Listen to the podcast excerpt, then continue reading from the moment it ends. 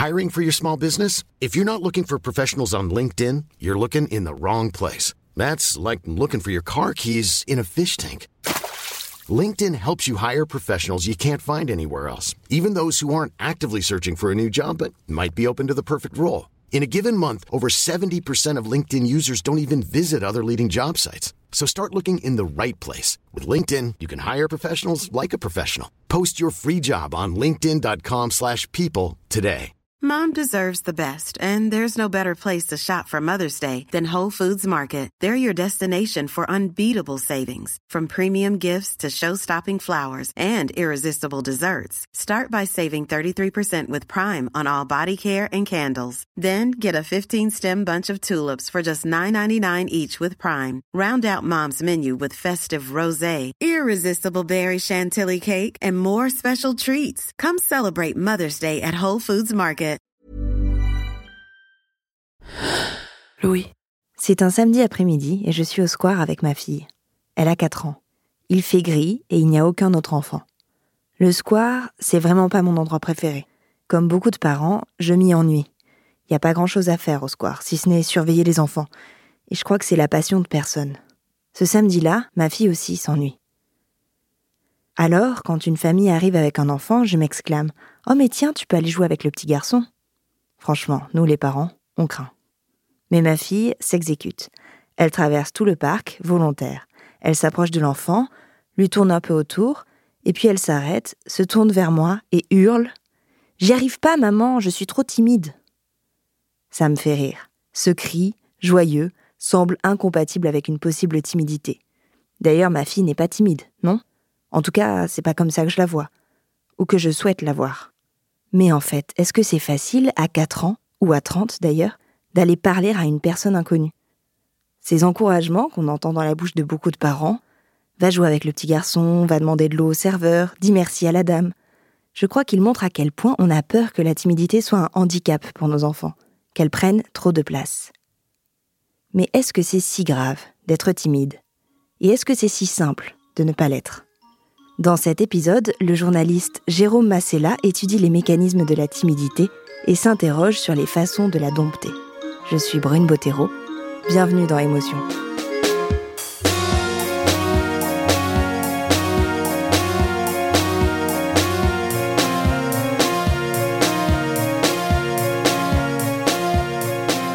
Françoise Monsieur veut des slips Un ou deux, un ou deux, un ou deux. Avec ou sans poche Oui, oui, Bikini ou droit? Oui aussi. Coton ou synthétique? Quelle taille Du deux. Du 2 Hmm, Ça m'a l'air petit. Ce serait plutôt du 4. Enfant, j'ai découvert le film Je suis timide mais je me soigne, qui est sorti en 1978. On y voit Pierre Richard, caissier dans un grand hôtel, qui lutte contre sa timidité et se retrouve dans des situations burlesques particulièrement cruelles à vivre pour lui et même pour tout le monde. Comme au début du film, lorsqu'on le voit acheter des slips dans une boutique et surmonter le regard des vendeuses. Pour moi, c'était alors un film rigolo, loufoque. Pierre Richard résumait à lui seul l'idée que je me faisais de la timidité.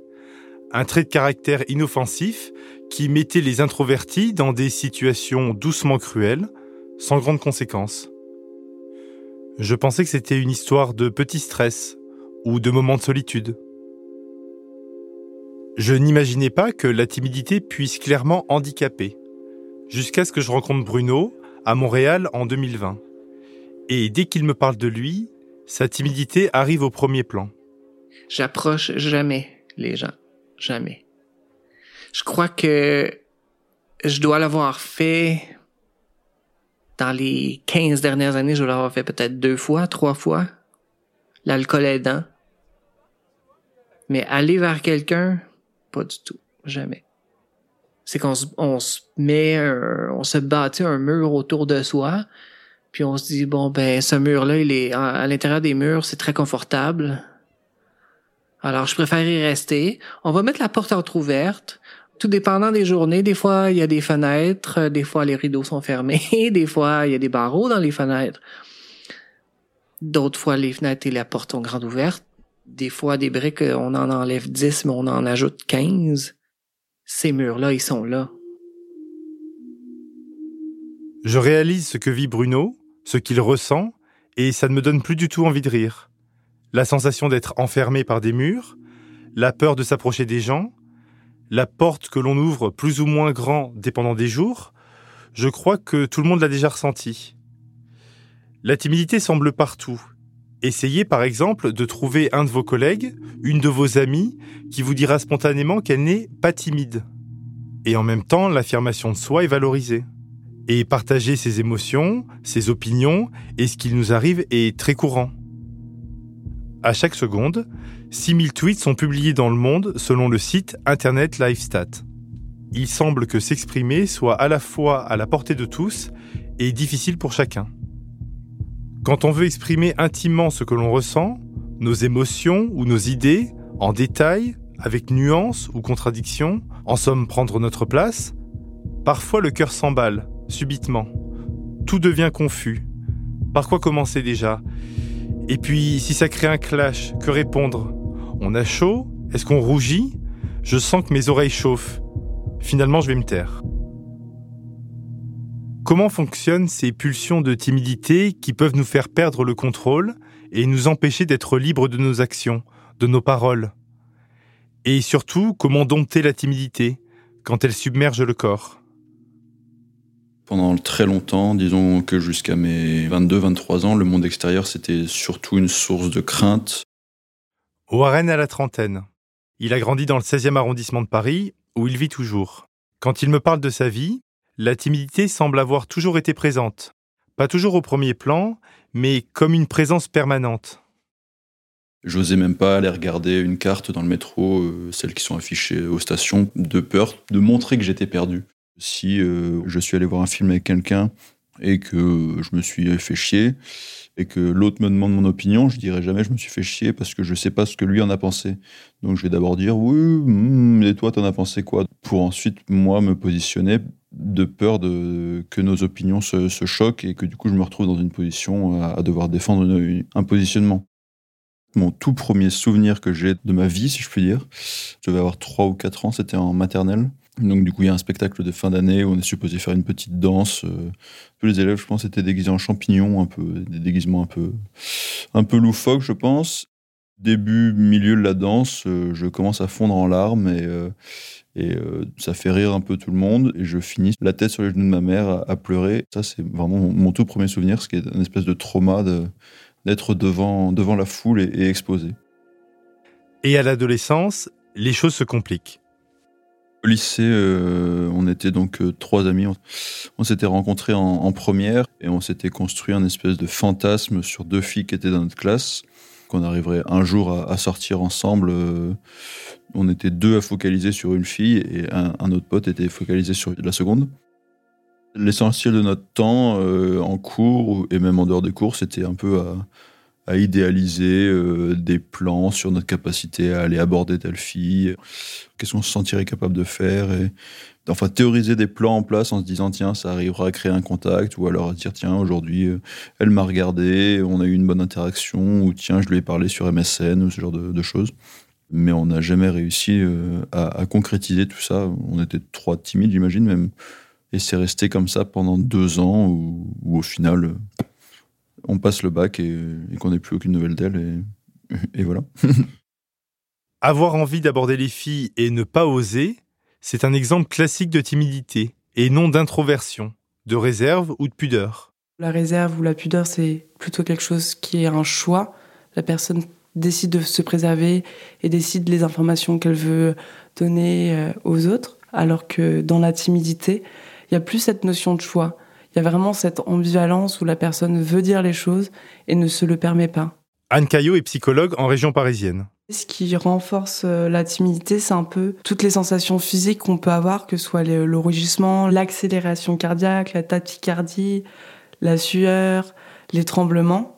La personne qui, en fin de compte, souffre de timidité, elle va avoir tendance à beaucoup se focaliser sur toutes ces sensations en se disant bah voilà j'ai été naze parce que bah, j'ai transpiré, j'ai tremblé, ça s'est vu, tout le monde a vu que j'ai rougi, c'est grave, il y a eu un silence de mort.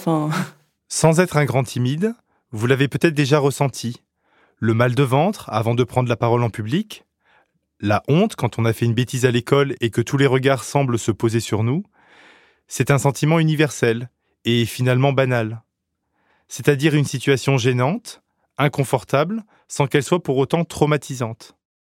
Pour une même situation, par exemple se déshabiller devant son médecin, on peut être raisonnablement gêné ou sérieusement préoccupé des jours avant le rendez-vous.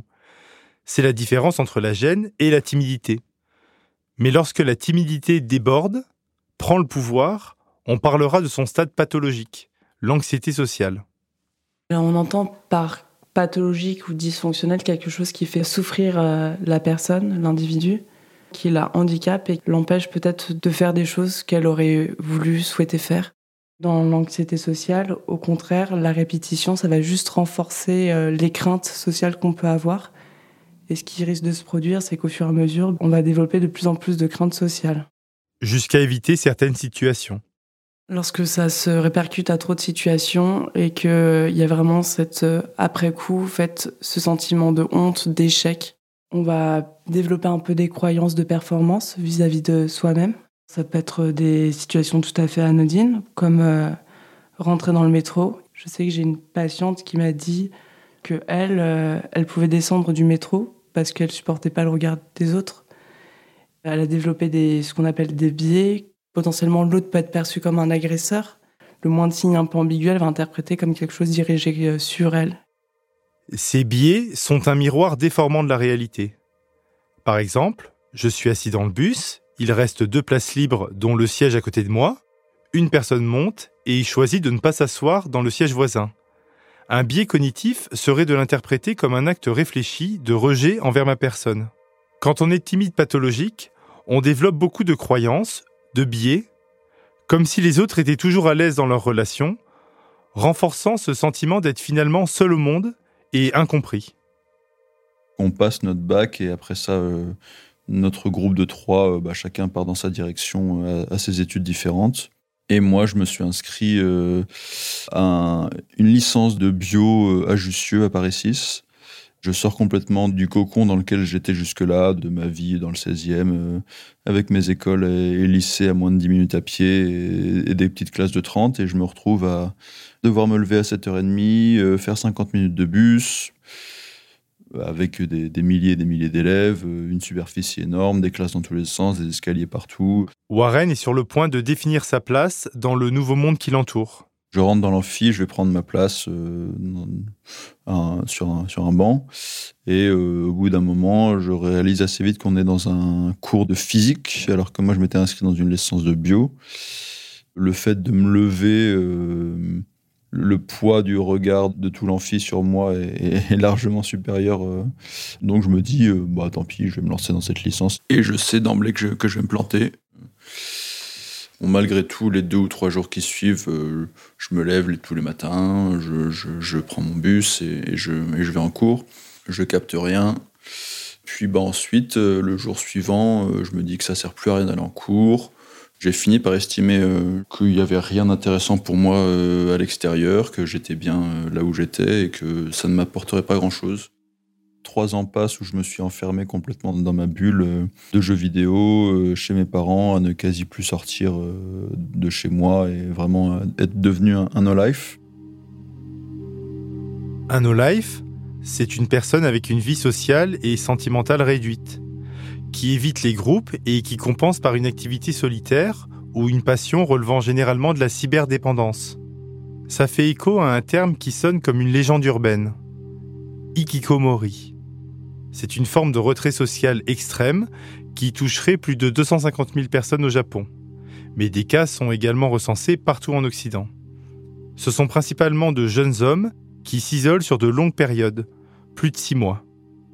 Ils habitent encore le plus souvent chez leurs parents, sans pour autant leur parler ou sortir de leur chambre. À quel moment s'opère la bascule entre timidité ordinaire et retrait social? Et quelle est la part de choix par exemple chez Warren, dans son retrait du monde social Lorsqu'on traverse un épisode de timidité, en fait, à l'issue, on va être un peu euh, ambivalent pendant la situation, on va avoir envie de quelque chose, sauf qu'on va pas oser le faire, on va pas oser s'exprimer en public, poser sa question et on va sortir de cette situation triste et un peu insatisfait. Alors que dans l'anxiété sociale, on va avoir peut-être davantage tendance à éviter la situation ou à la vivre de manière très confrontante. Et à l'issue de la situation, en fait, on va pas forcément tant de ressentir de la tristesse, mais plus de la honte. Et c'est justement cette honte qui va alimenter euh, la peur et qui par la suite va faire qu'on va avoir davantage peur la fois d'après. Et la honte devient le carburant d'un cercle vicieux.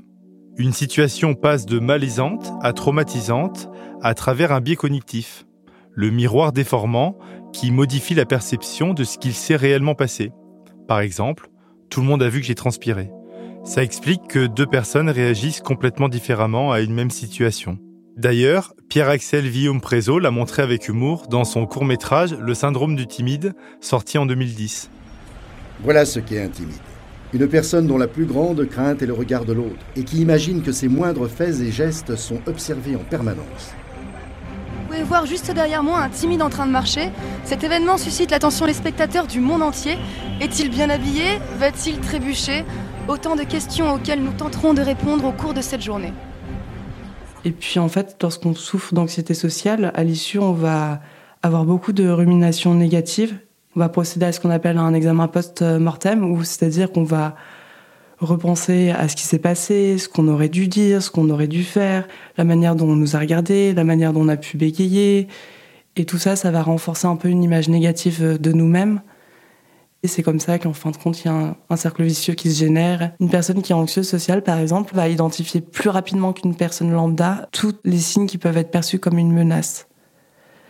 Et les visages neutres, elle va avoir tendance à les interpréter négativement et aussi, une grosse différence entre la timidité et l'anxiété sociale, c'est que la personne timide, elle va être perçue comme son entourage, comme quelqu'un de timide, peut-être de sensible, alors que la personne anxieuse sociale, elle va être plus considérée comme bizarre parce qu'elle va émettre des comportements un peu bizarres.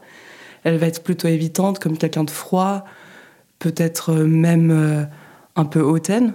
Une personne anxieuse sociale, mal à l'aise en société, pourrait ainsi dégager involontairement des signes de condescendance ou de dédain. Lorsqu'on est timide, on a tendance aussi à être un peu maladroit. On manque un peu d'authenticité, de spontanéité parce qu'on ne se permet pas de le faire. Et c'est-à-dire à faire des passages de passif agressif. En fait, je vais en vouloir à l'autre de ne pas tenir compte de ce que je pense, de ce que je veux, mais en même temps, je ne l'ai pas exprimé. Et du coup, tout d'un coup, genre, ça va exploser, je vais le dire, mais de manière un peu agressive. Parce qu'une personne timide n'ose pas exprimer ce qu'elle ressent, les non-dits s'accumulent jusqu'au trop-plein. Vous désirez autre chose? Cette façade de froideur et de distance rend les interactions encore plus difficiles dans les deux sens. C'est-à-dire qu'en plus d'être gêné, une personne timide peut sembler inaccessible. Et c'est d'autant plus problématique dans un domaine bien précis, les relations amoureuses. On retrouve Bruno à Montréal, que vous avez entendu au début de l'épisode, après une courte pause. Hiring for your small business? If you're not looking for professionals on LinkedIn, you're looking in the wrong place. That's like looking for your car keys in a fish tank.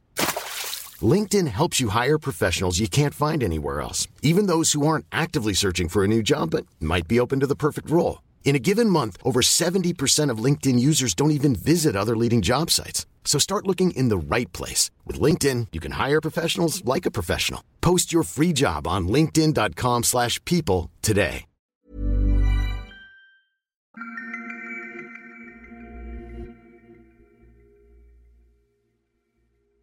Je sens chez Bruno un mélange de fatalisme, d'habitude et de regret.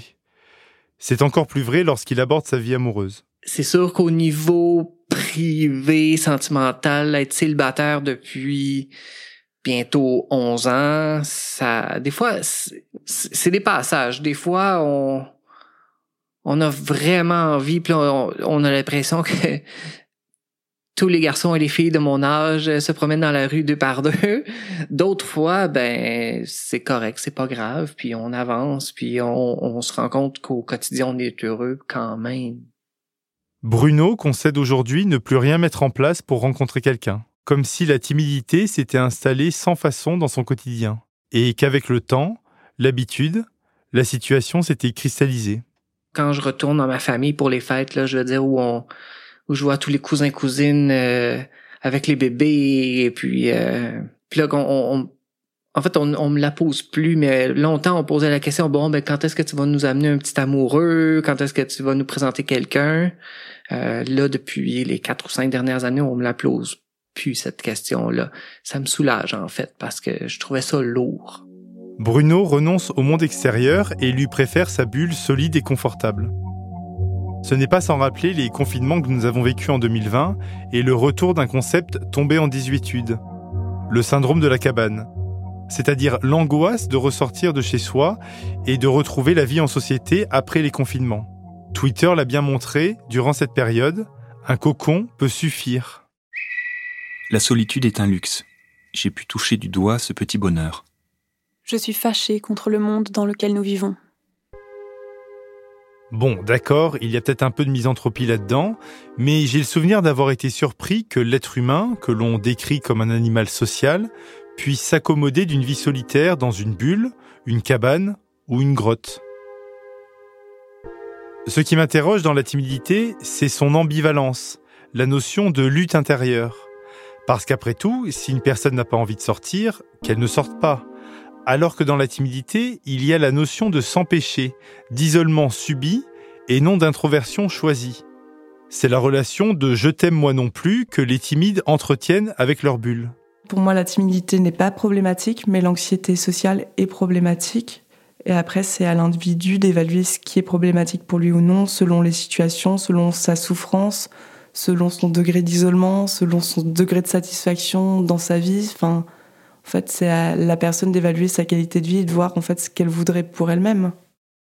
À la base, j'avais prévu d'y aller à la dernière minute. Je trouve un prétexte en me regardant dans le miroir, en me disant que j'ai un bouton sur le nez et que du coup, je reste enfermée chez moi à regarder la télé.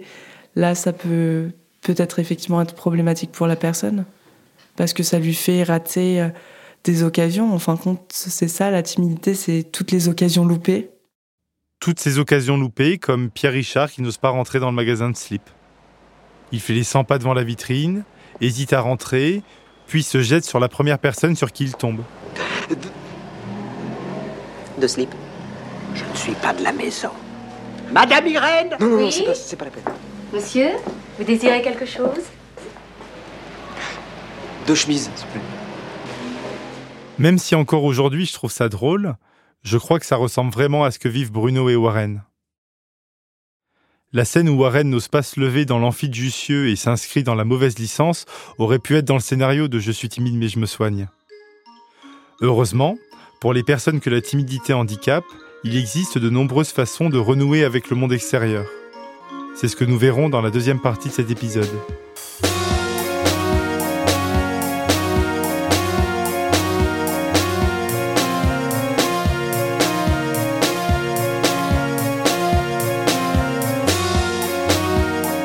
Vous venez d'écouter Émotion. Cet épisode a été tourné et écrit par le journaliste Jérôme Massella.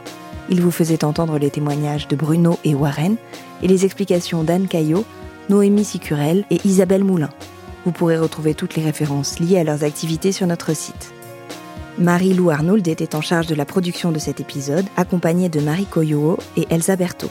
La supervision éditoriale et de production était assurée par Maureen Wilson et Marine Kéméré en a fait la réalisation. Benoît Daniel s'est occupé de la prise de son, Jean-Baptiste Aubonnet était au mix et c'est Nicolas Degélis qui a composé le générique d'émotion. Si cet épisode vous a plu, nous vous recommandons d'écouter Enfermé, un épisode du podcast Passage réalisé par Jérôme Massella. Il y fait entendre l'écrivain Philippe Génada et le témoignage de la spéléologue Véronique Le Guen à propos de leur rapport opposé à l'extrême solitude. Émotion, c'est un lundi sur deux, là où vous aimez écouter vos podcasts. Apple Podcasts, Google Podcasts, SoundCloud ou Spotify. Vous pouvez nous laisser des étoiles, des commentaires et surtout en parler autour de vous. Et si vous voulez partager vos histoires, n'hésitez pas à nous écrire à hello at louismedia.com. Nous vous lirons et nous vous répondrons.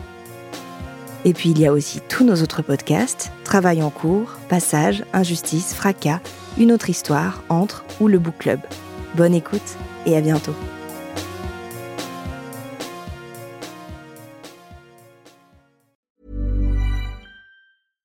Small details are big surfaces. Tight corners are odd shapes.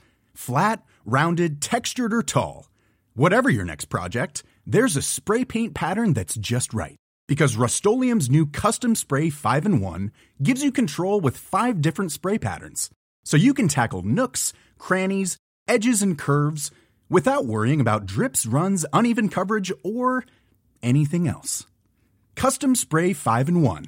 Only from Rust Mom deserves the best, and there's no better place to shop for Mother's Day than Whole Foods Market. They're your destination for unbeatable savings, from premium gifts to show-stopping flowers and irresistible desserts. Start by saving 33% with Prime on all body care and candles. Then get a 15-stem bunch of tulips for just $9.99 each with Prime. Round out Mom's menu with festive rosé, irresistible berry chantilly cake, and more special treats. Come celebrate Mother's Day at Whole Foods Market